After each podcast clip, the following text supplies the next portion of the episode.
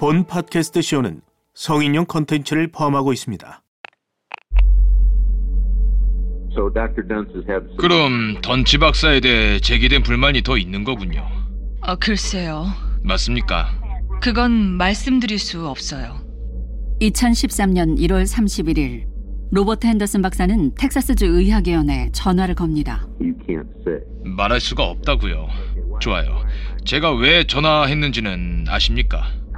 어떤 위치에 있는 의료인이든 현재 진행 중일지도 모르는 조사에 대해서는 어, 아, 정보를 드릴 수가 없어요. 아시다시피 가끔은 혐의가 벗겨질 때도 있어서요.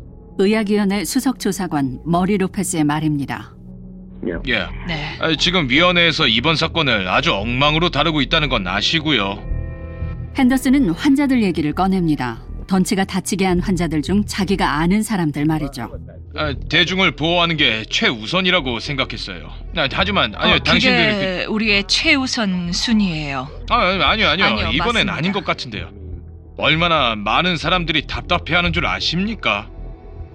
아니 그게 문제가 제기되고 뭔가 잘못됐다는 걸 알더라도 아, 문제를 파악하고 증명해서 음, 실제로 징계까지 내리려면 음, 증거를 모으는데 시간이 필요해요.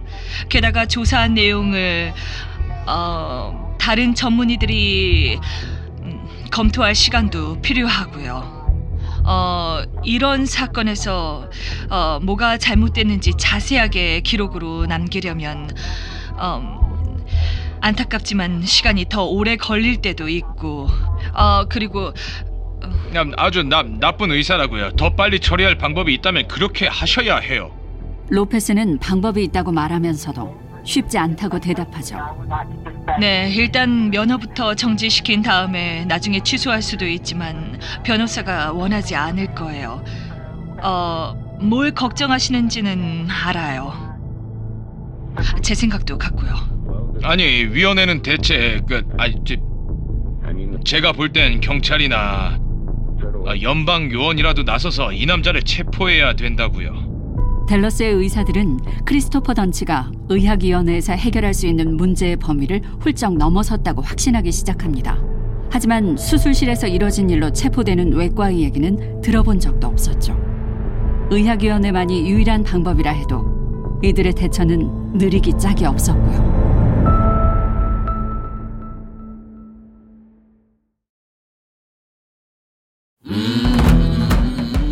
원더리에서 전해드리는 죽음의 손. 저는 진행자 최정현입니다.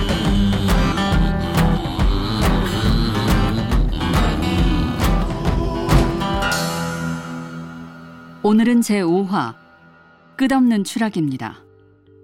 2013년 6월 19일 제프 글라이드웰은 병원에 있었습니다.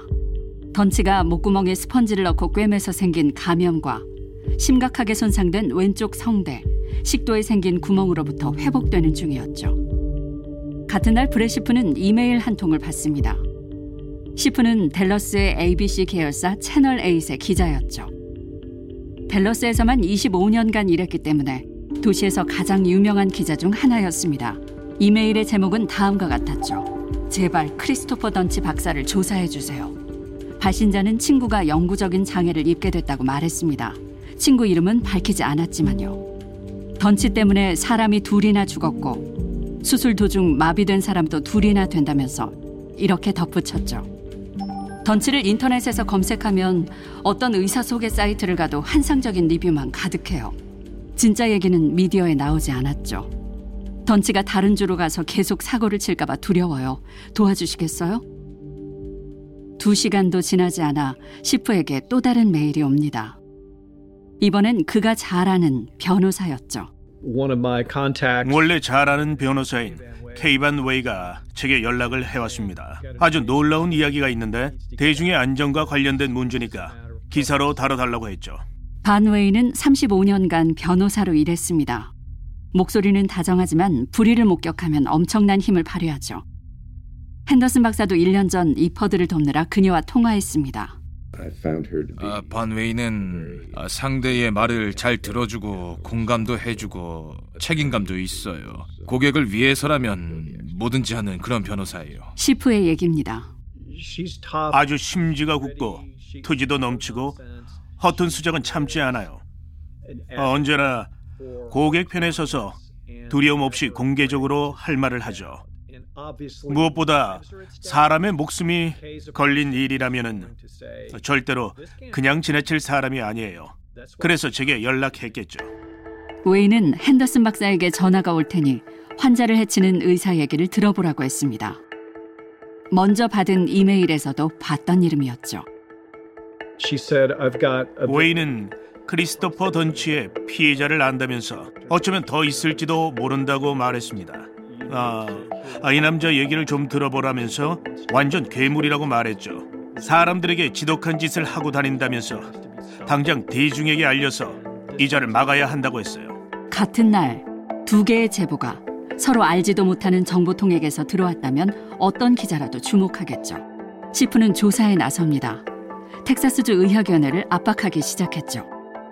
이때까진 던치의 의료 행위가 그렇게 심각하게 파괴적이었는데도 외과 커뮤니티와 몇몇 피해자들의 변호사들에게만 문제가 알려져 있었죠. 이제 상황은 급변합니다.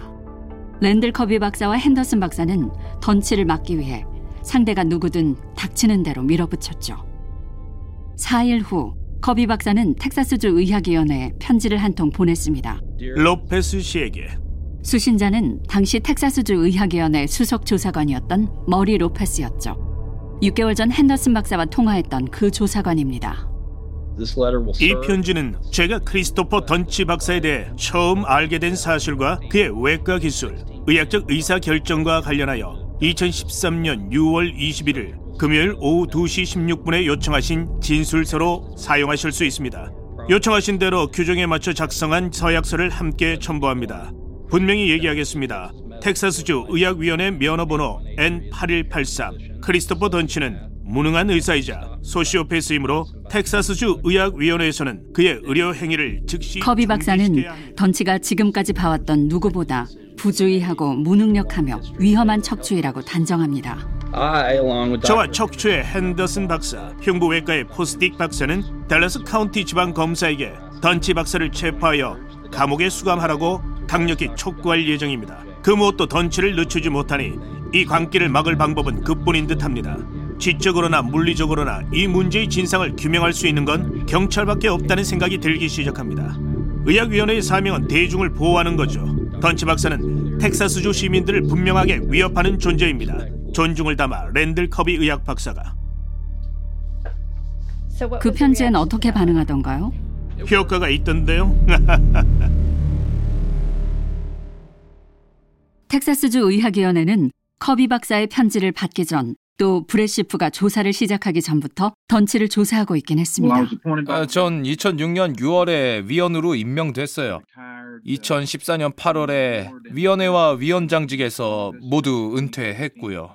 어빈 자이틀러 박사는 텍사스주 샌앤젤로에서 활동하는 의사로 당시 의학위원회에서 징계위원회 위원장을 맡고 있었습니다. 즉 의학위원회에서 던치를 조사하던 당시 책임자였죠. 텍사스 주법에 따르면 문서로 문제 제기가 들어와야 하고 익명이어서도 안 되며 기밀 문서여야만 해요. 아, 규정대로 문제가 제기된 건 2012년 8월 말이었죠. 자이틀러는 신경외과술에서 합병증이 흔한 편이라 일단 양쪽 얘기를 다 들어봐야 한다고 말합니다. 그래서 당시 조사 절차가 그렇게 꾸려졌다는 뜻이죠.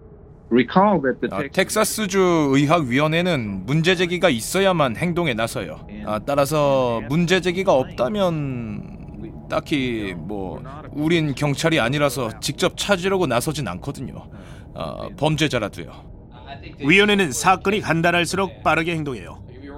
불법으로 약이라도 팔았다면 카메라로 현장을 포착했다던가 어, 약을 어떤 식으로 사용하는지 추적했겠죠.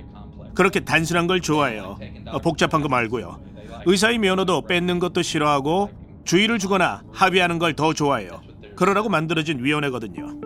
커비 박사의 편지가 최후의 결정타였을 수도 있고 브레시프가 휘젓고 다니는 바람에 공개 조사를 앞둬서였을 수도 있고 아니면 마침 운 좋게 조사가 끝났을 수도 있죠.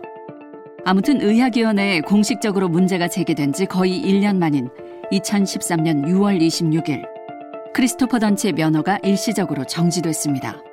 어디서도 수술할 수 없게 됐죠. 핸더슨 박사는 그래도 걱정이 앞섰습니다. 던치 박사가 잠시 사라졌다가 되돌아오는 걸 너무 많이 봤기 때문이었죠. And I was terrified. 일시 정지라는 말을 듣고 덜컥 겁이 났어요. 다시 말해 던치가 언젠가 면허를 돌려받을 수도 있다는 뜻이니까요. 아, 던치는 누군가에게 좋은 인상을 심어주려고 맘만 먹으면 언제나 친근하고 지적으로 행동하며 상대를 무장 해제시킬 줄 알았죠. 전 그걸 이미 알고 있었거든요. 핸더슨과 커비는 던치가 혹시 면허를 돌려받게 된다면 분명 어딘가에선 일을 구할 거란 사실을 알았습니다. 그처럼 끔찍한 기록이 있는 의사라도 고용하겠다고 나설 병원들이 많았으니까요. 왜냐고요? 신경외과이기 때문이죠. 여러 번 해고당한 던치를 고용한 델러스 병원이 네 군데나 된다는 거 기억하시죠? 던치가 델러스에 온 직후부터 나쁜 소문이 끝없이 돌았는데도 불구하고요. 만약 병원에서 밤낮으로 일하는 척추이가 두 명만 있다면 병원 관리자들에겐 꿈 같은 일이거든요. 신경외과의 마틴 라자르 박사에게 의견을 물어봤습니다. 우리는 병원에 큰 돈을 가져다 줍니다. 고수익 상품이에요. 아, 바쁘게 일하는 신경외과의가 있다면 혼자서도 1년에 수백만 달러를 벌어다 주니까요. 헬스케어 분석 기업인 메리 토킨스에 따르면 신경외과의는 평균적으로 병원에 매년 240만 달러나 벌어다 줍니다. 왜 병원에서 계속 던치를 고용했을까요? 간단하죠. 병원도 사업이니까요. 신경외과의는 큰 돈이 되고요. 그게 이유라고 보세요? I don't 우리의 개인적인 매력은 아닐 테니까요. 경제적인 가치 때문이겠죠. 댈러스 의학위원회가 던치의 면허를 정지시키고 나서 몇 달이 지난 2013년 가을. 핸더슨 박사와 커비 박사는 지방 검사를 찾아가기로 합니다. 박사님 생각이었군요. 네, 텍사스주 의학위원회 말고 어, 경찰에게 굳은 일을 맡기자고 했죠. 경찰이라면 간단하게 조사할 수 있으니까요. 핸더슨과 커비는 함께 지방 검사부를 만나러 갔습니다. We both claimed. 우리는 던치가 의료 체계에서 도움을 받으려는 사람들을 어, 음, 연달아 죽이거나 해치는 자라고 봤어요. 제가 볼 땐 경찰에서 던치를 조사하기만 한다면 어떤 불법 행위든지 찾아내서 체포할 수 있을 것 같았죠. 음, 면담이 끝난 후에 지방 검사에게 물어봤어요. 사건을 이대로 서랍에 쑤셔 넣을 건지 아니면 조사를 진행할 건지 말이에요. 그랬더니 이 사건을 최우선 순위로 두고 자세히 검토하겠다고 하더군요. 아, 우리는 당연히 기분이 좋았죠. 하지만 당시 지방 검사는 최우선 순위가 아주 많았나 봅니다.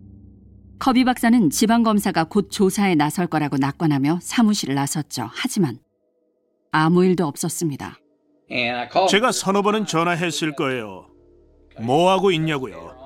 던치는 조사하고 있냐고 물어봤죠. 그랬더니 던치는 이미 면허가 정지돼서 의료 행위도 할 수 없고 징계도 받아들였으니 아무것도 못한다면서 이제 위험한 짓을 하지도 못할 텐데 왜 이렇게 답답해 하냐고 묻더군요. 그래서 대답했죠. 의료 면허가 없다고 해도 살인 시도는 할 수 있는 거 아니냐고요. 아, 아무튼 한 달 반에 한 번은 꼭 전화를 했어요. 변호사 케이 반웨이도 지방검사 사무실을 찾았죠. 민사소송과에서 도움을 얻을까 해서요. It was clearly 같은 일을 하는 의사들이 그렇게나 격하게 반발했어요. 던치는 뇌에 종양이라도 있거나 심한 정신병을 앓거나 약이나 술 때문에 제 기능을 못한다면서요. 어, 그것도 아니라면 훈련을 제대로 못 받아서 서툰 바람에 굉장히 위험한 미치광이가 됐다고요. 그런데도 지방검사는 아무것도 안 했습니다. 한편 의학위원회에서는 마침내 크리스토퍼 던치의 의료 면허를 영구 박탈했습니다. 2013년 12월 6일이었죠. 10일 후 던치는 파산 신청을 합니다. 빚이 100만 달러가 넘었죠. 그는 면허를 잃었고 직업도 없었습니다. 그저 컴퓨터 앞에서 시간을 보내며 돌아올 계획을 짰죠. 온라인에서 자기를 건드리는 사람은 사정없이 괴롭히면서요. 던치에겐 페이스북이 있었어요. 던치가 마지막으로 수술했던 제프 글라이드웰입니다. 그는 던치가 수술실에서 찍어서 포스팅한 새로운 사진을 봤죠. 누군가 이렇게 댓글을 달았습니다. 또 다른 생명을 구하는 크리스토퍼. 글라이드웰이 대댓글을 달았죠. 또 다른 누군가를 죽이는 게 아니고? 한 시간 후쯤 글라이드웰은 던치에게서 장문의 페이스북 메시지를 받습니다. 정상적으로 당신 수술을 진행하던 도중에 깊은 상처를 발견했어요. 내가 보기엔 결합한 육종이나 전이성 질환처럼 보였죠. 조직이 비정상적이고 쉽게 부서지는 데다 출혈도 너무 심해서 통제하기 힘들었습니다. 그 비정상적인 조직은 제프 글라이드웰의 목 근육이었죠. 전 완벽한 의학적 판단에 따라 수술을 집도했으며 내 능력이 허락하는 범위 내에서 당신을 지키기 위해 모든 조치를 취했습니다. 쓰레기 같은 놈. 아 미안해요. 나도 모르게. 당연히 대꾸도 안 하셨겠네요. 그럼요. 아, 사실 저는 어, 제 변호사에게 연락해서 물어봤어요. 페이스북에서 그 사진을 보고 살인마라고 비난한 것 때문에 혹시 문제가 생길까 해서요. 그랬더니 그냥 웃어넘기면서 조언해 주더군요. 그 남자랑은 괜히 말도 섞지 말고 내버려 두라고요. 이제 기자들이 던치 박사의 뒤를 맹렬히 쫓습니다. 위원회는 6월에 던치의 면허를 정지시키며 한 장짜리 공식 성명을 내놓았죠. 그땐 이 끔찍한 재앙 중에서도 몇 가지 사건만 가볍게 다뤄졌습니다. 이 사건을 처음 자세하게 다룬 출판물은 오스틴에서 두 달에 한 번 발간되는 저명한 잡지 텍사스 옵서버였습니다. 2013년 8월 처음으로 이 사건을 다뤘죠.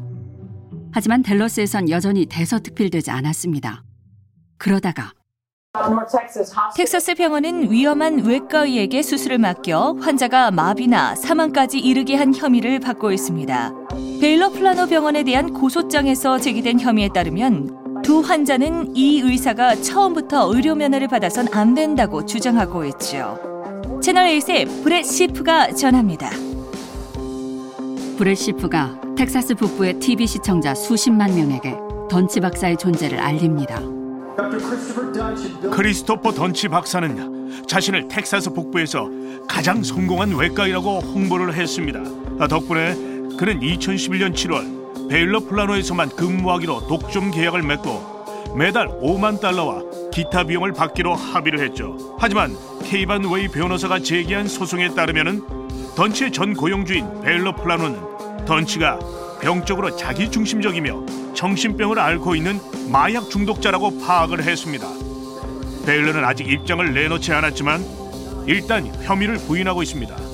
수많은 피해자들과 그들의 가족은 입을 모아 말합니다. 던치가 그들에게 수술하기 전에 누군가 진작 그를 막아야만 했다고요.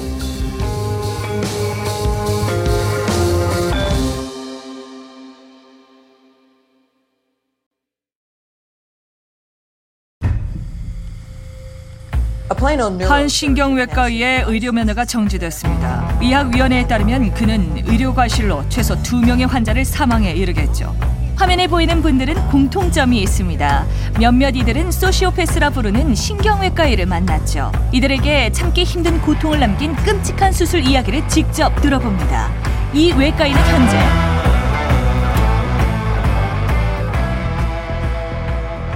대중들이 격분하기 시작했고 던치는 지역 방송의 뜨거운 화제로 떠오릅니다. 자신에게 벌어진 일을 이해하려고 애써 노력하던 피해자들은 자기만 피해자가 아니란 사실을 알게 되죠.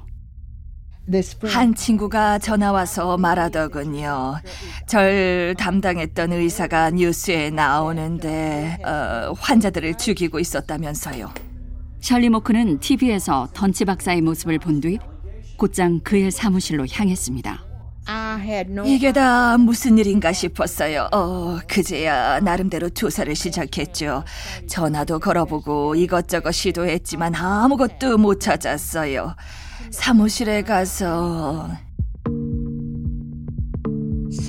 문을 두드렸는데 어, 답이 없더군요. 꿈에도 몰랐어요.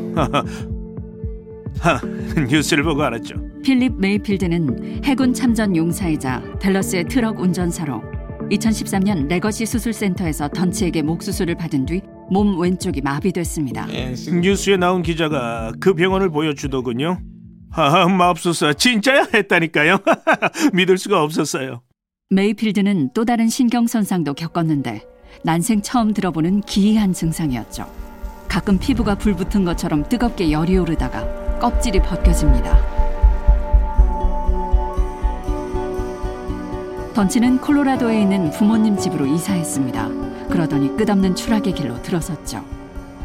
2014년 1월 새벽 3시 30분 경찰이 덴버 남부에서 던치의 차를 세웠습니다. 바퀴 두 개가 펑크난 채 도로 왼편을 달리고 있었기 때문이죠. 던치가 창문을 열자 알코올 특유의 싸한 냄새가 풍겼고 차 바닥엔 레모냥 맥주병이 뒹굴고 있었습니다. 콘솔엔 꽉 찬 맥주병도 있었고요. 던치는 음주 검사를 받은 뒤 음주운전으로 체포되어 치료시설로 보내졌죠. 던치는 콜로라도에 살고 있었지만 두 아들을 보려고 계속 댈러스로 돌아왔습니다. 첫 아들은 2011년 12월에 태어났죠.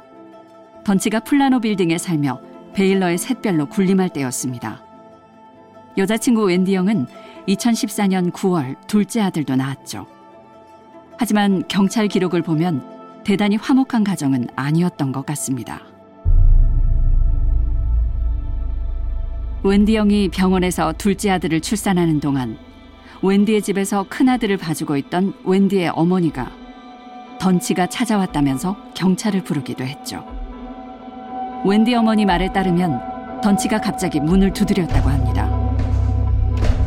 어머니가 대답을 하지 않자 던치는 울타리를 넘어 뒷문으로 들어온 다음 그녀에게서 자기 아들을 빼앗아 차를 타고 달아났죠. 다음 달인 2014년 10월에 경찰은 다시 한번 웬디 형의 집을 방문합니다. 웬디는 다투다 던치에게 뺨을 맞았다고 했죠. 두 아들을 데리고 도망 나온 웬디가 차에서 경찰을 부른 겁니다. 이듬해 봄 2015년 3월엔 경찰이 댈러스 북동쪽에 있는 한 은행으로 출동합니다. 손과 얼굴이 피범벅이 된 남자 하나가 문을 두드리고 다녔기 때문이죠. 그는 던치였습니다. 가족이 위험에 처해 있다고 횡설수설했죠. 던치는 피투성이가 된 검은색 수술복을 입고 있었습니다.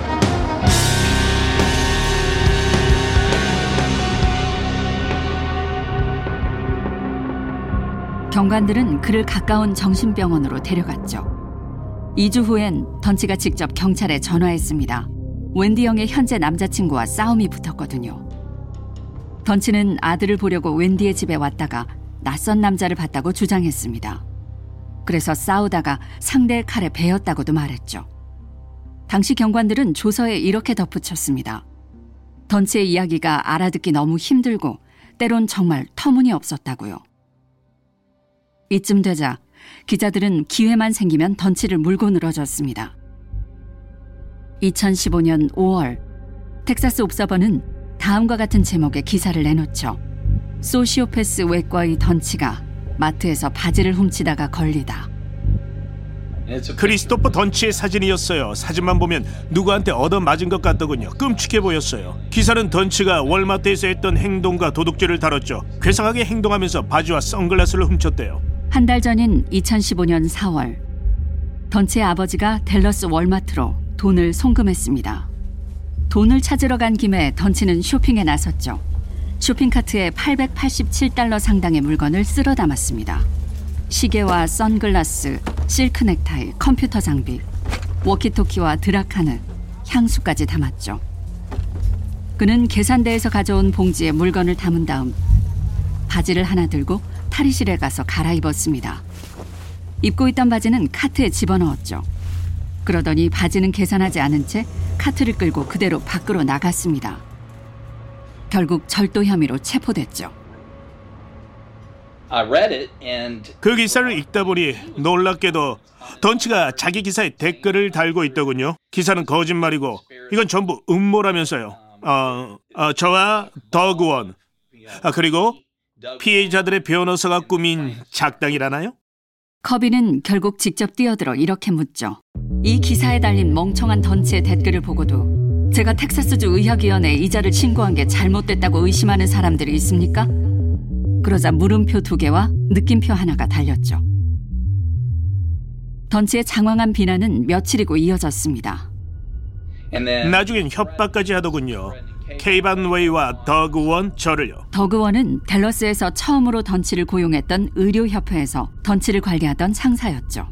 전 그걸 전부 출력해서 다시 지방 검사 사무실로 갔어요. 82페이지나 되던데요. 지방 검사에게 말했죠.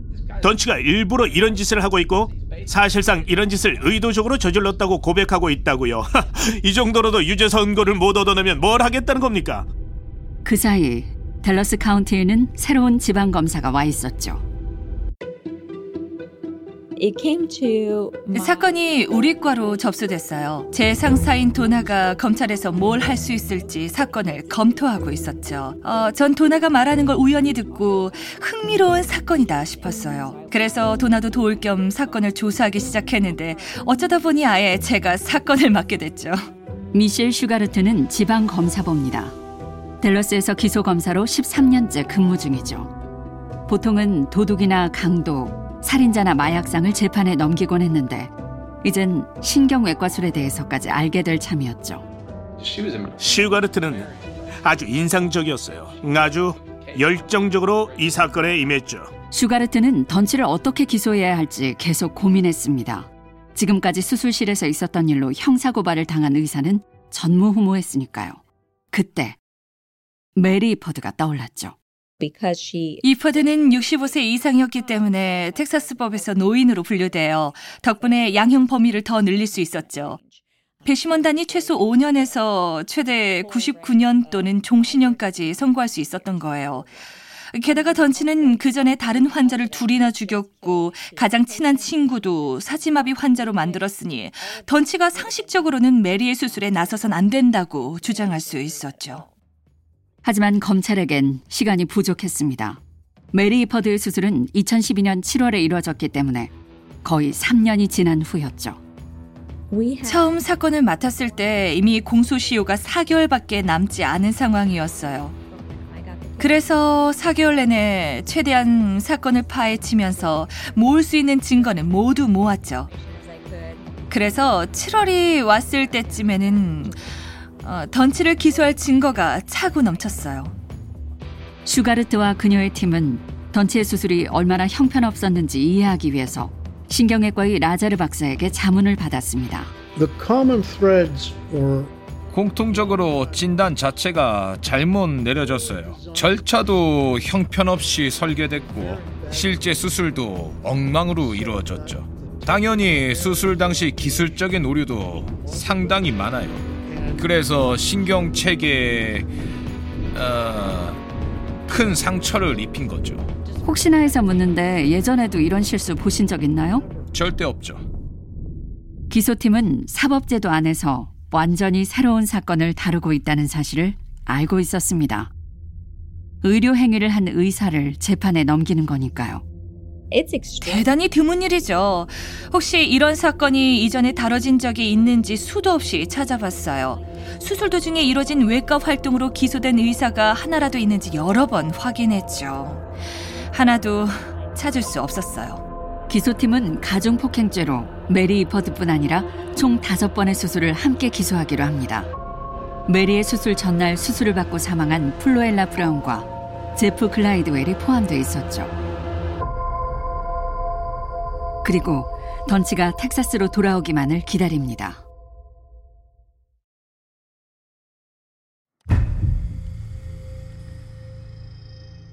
던치는 콜로라도에 살고 있었지만 두 아들을 보기 위해 정기적으로 댈러스를 방문했습니다. 댈러스의 기소팀은 기소장을 이미 준비해둔 상태였죠. 마침내 2015년 7월 21일 We found out that 마침 기소하려는 타이밍에 던치가 댈러스에 왔다는 사실을 알았어요. 그래서 그를 곧 기소할 예정이라는 걸 아무도 모르도록 기소장을 잘 봉인해뒀죠. 그 다음 제가 그날 아침 대배심에 기소장을 제출했어요. 두 시간쯤 지나자 대배심에서 곧장 기소장을 돌려주면서 체포영장을 발부해줬죠. they were ready to go. 저희는 댈러스 경찰서에 연락해 던치를 잡아오라고 했고요. 별말 없이 따라오던가요? 경찰서에서 그를 찾아가 문을 두드렸죠. 상황이 얼마나 심각한지 몰랐던 것 같아요. 어, 이번엔 진짜 감옥에 끌려가서 꽤 오래 콩밥을 먹을지도 모른다는 사실을 파악하지 못한 거죠. 어, 그럴만해요. 그동안 쉽게 빠져나갔으니까요. 몇 년 동안 그렇게 사고를 치면서도 아무런 죄값을 치르지 않았죠. 그러니 그동안 병원이나 민사 변호사나 의학위원회를 상대할 때처럼 변명만 잘하면 이번에도 빠져나갈 수 있다고 생각했을 거예요. 말만 잘하면 이번 형사소추도 피할 거라고 생각했겠죠.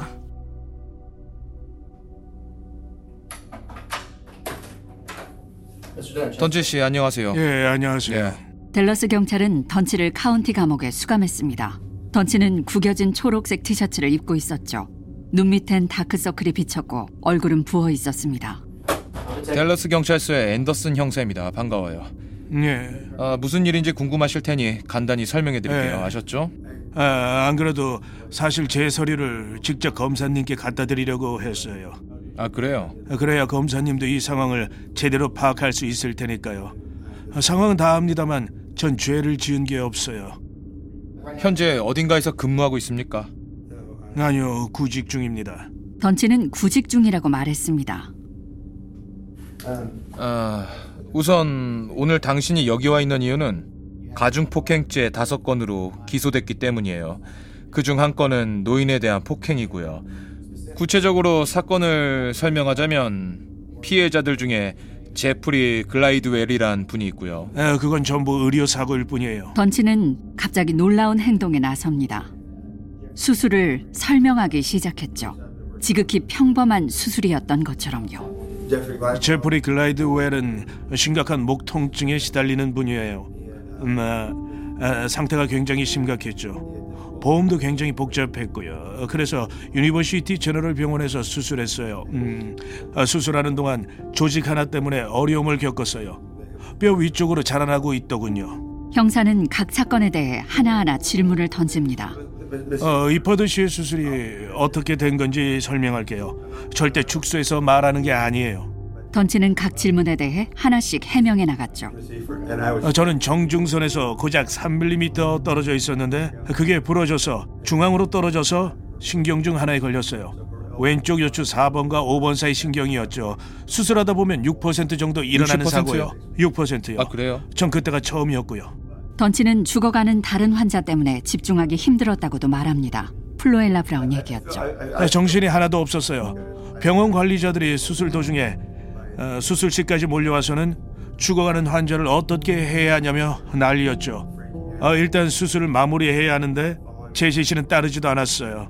아, 제가 속도를 늦춰서 신경외과 훈련을 받은 대로 수술할 수만 있었다면 이퍼드 씨의 수술은 제대로 끝났을 테고 합병증도 일어나지 않았을 거예요.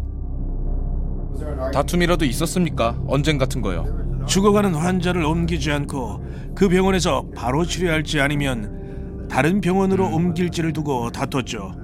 어, 전 분명하게 말했어요. 환자를 다른 병원으로 옮겼다간 뇌사 상태에 빠져서 죽을 거라고요. 그런데도 결국 환자를 옮기는 바람에 결국 뇌사로 사망했죠.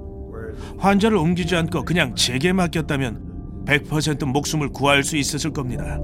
아, 정말로요. 앤더슨 형사는 마약과 술 문제도 묻습니다. 에, 제 커리어에서 첫 22년 동안은 마약이나 술 문제가 한 번도 나온 적이 없어요. 검사도 안 했고 아, 실패한 검사도 없었고 별다른 혐의도 없었죠. 누가 혐의를 제기하는지 알고 있습니까? 약이나 아, 예, 예, 뭐- 압니다. 던치는 댈러스의 외과 의들과 변호사들이 마약이나 음주 혐의를 꾸며냈다고 주장합니다. 그 사람들이 당신을 깎아내리려고 공모했다는 예, 말씀인가요? 맞아요. 그리고 아버지에게 전화를 걸죠. 제발 받아라, 제발.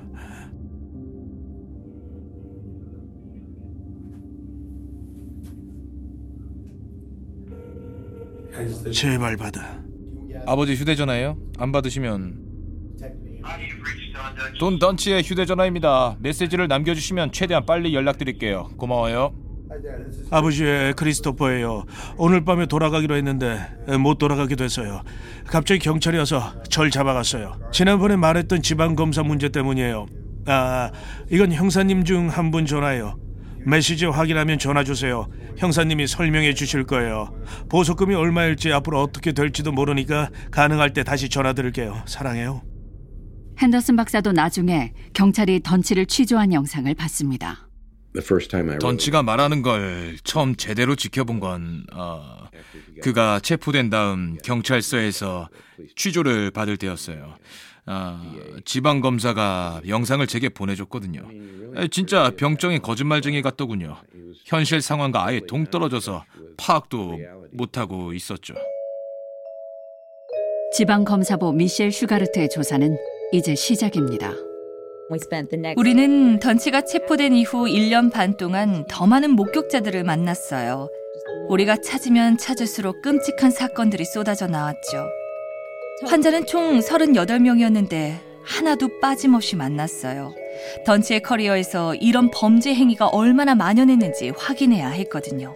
슈가르트는 큰 충격을 받았죠. 30 환자 중 33명이 다쳤어요. 스스로 더 큰 통증을 얻은 사람도 있고 아예 말을 못하거나 못 움직이게 된 사람도 있죠. 수술이 이루어질 때마다 변칙적인 상황이 벌어졌고 적어도 20명이 넘는 환자들이 심각한 상처를 입어서 평생 사라지지 않을 장애를 얻게 됐어요. 슈가르트는 사건을 조사하면서도 어떻게 이런 일이 일어날 수 있는지 이해하려고 애썼죠. what are you 조사하면서 무슨 생각을 하셨어요? 이런 행위를 설명할 길을 찾고 싶었어요. 이렇게 많은 사람들에게 해를 끼치고도 멈추지 않았다는 걸 이해할 수 없었거든요. 던치의 환자들과 이야기하다 보면 가슴이 찢어져요. 그들과 가족들은 너무나 힘들게 버텨왔기 때문에 듣다 보면 함께 울게 되죠. 우리는 던치가 왜 이런 짓을 했는지 밝힐 생각이었어요. 물론 죄값에 맞는 처벌도 확실히 받도록 할 계획이요. 죽음의 손 마지막 에피소드에서 이어집니다.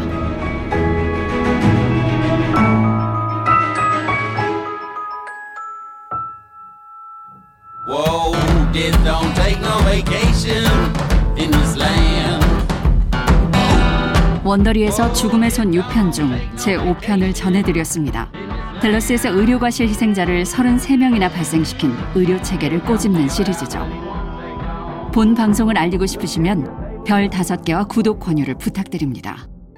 본 방송은 원더리닷컴뿐만 아니라 애플 팟캐스트, 팟빵, 캐스트박스 또는 여러분의 팟캐스트 앱에서 청취하실 수 있습니다. 스마트폰으로 청취 중이시라면 쇼 표지를 두드리거나 옆으로 넘겨주세요. 에피소드 내용과 미처 듣지 못한 정보를 확인하실 수 있습니다. 스폰서 광고도 보실 수 있습니다. 스폰서들을 지지해 주시면 저희 방송에 큰 힘이 됩니다. 감사합니다. 죽음의 손은 로라 베일에 의해 진행되었고 저는 한국어 버전의 진행자 최정현입니다. 번역은 조아미, 음향 디자인은 제프 슈미트, 이야기 고문은 조너선 허쉬, 보조 PD는 펠러비 코타마스, 총괄 PD는 원더리의 조지 라벤더와 마셜 루이, 그리고 헤르난 로페스입니다.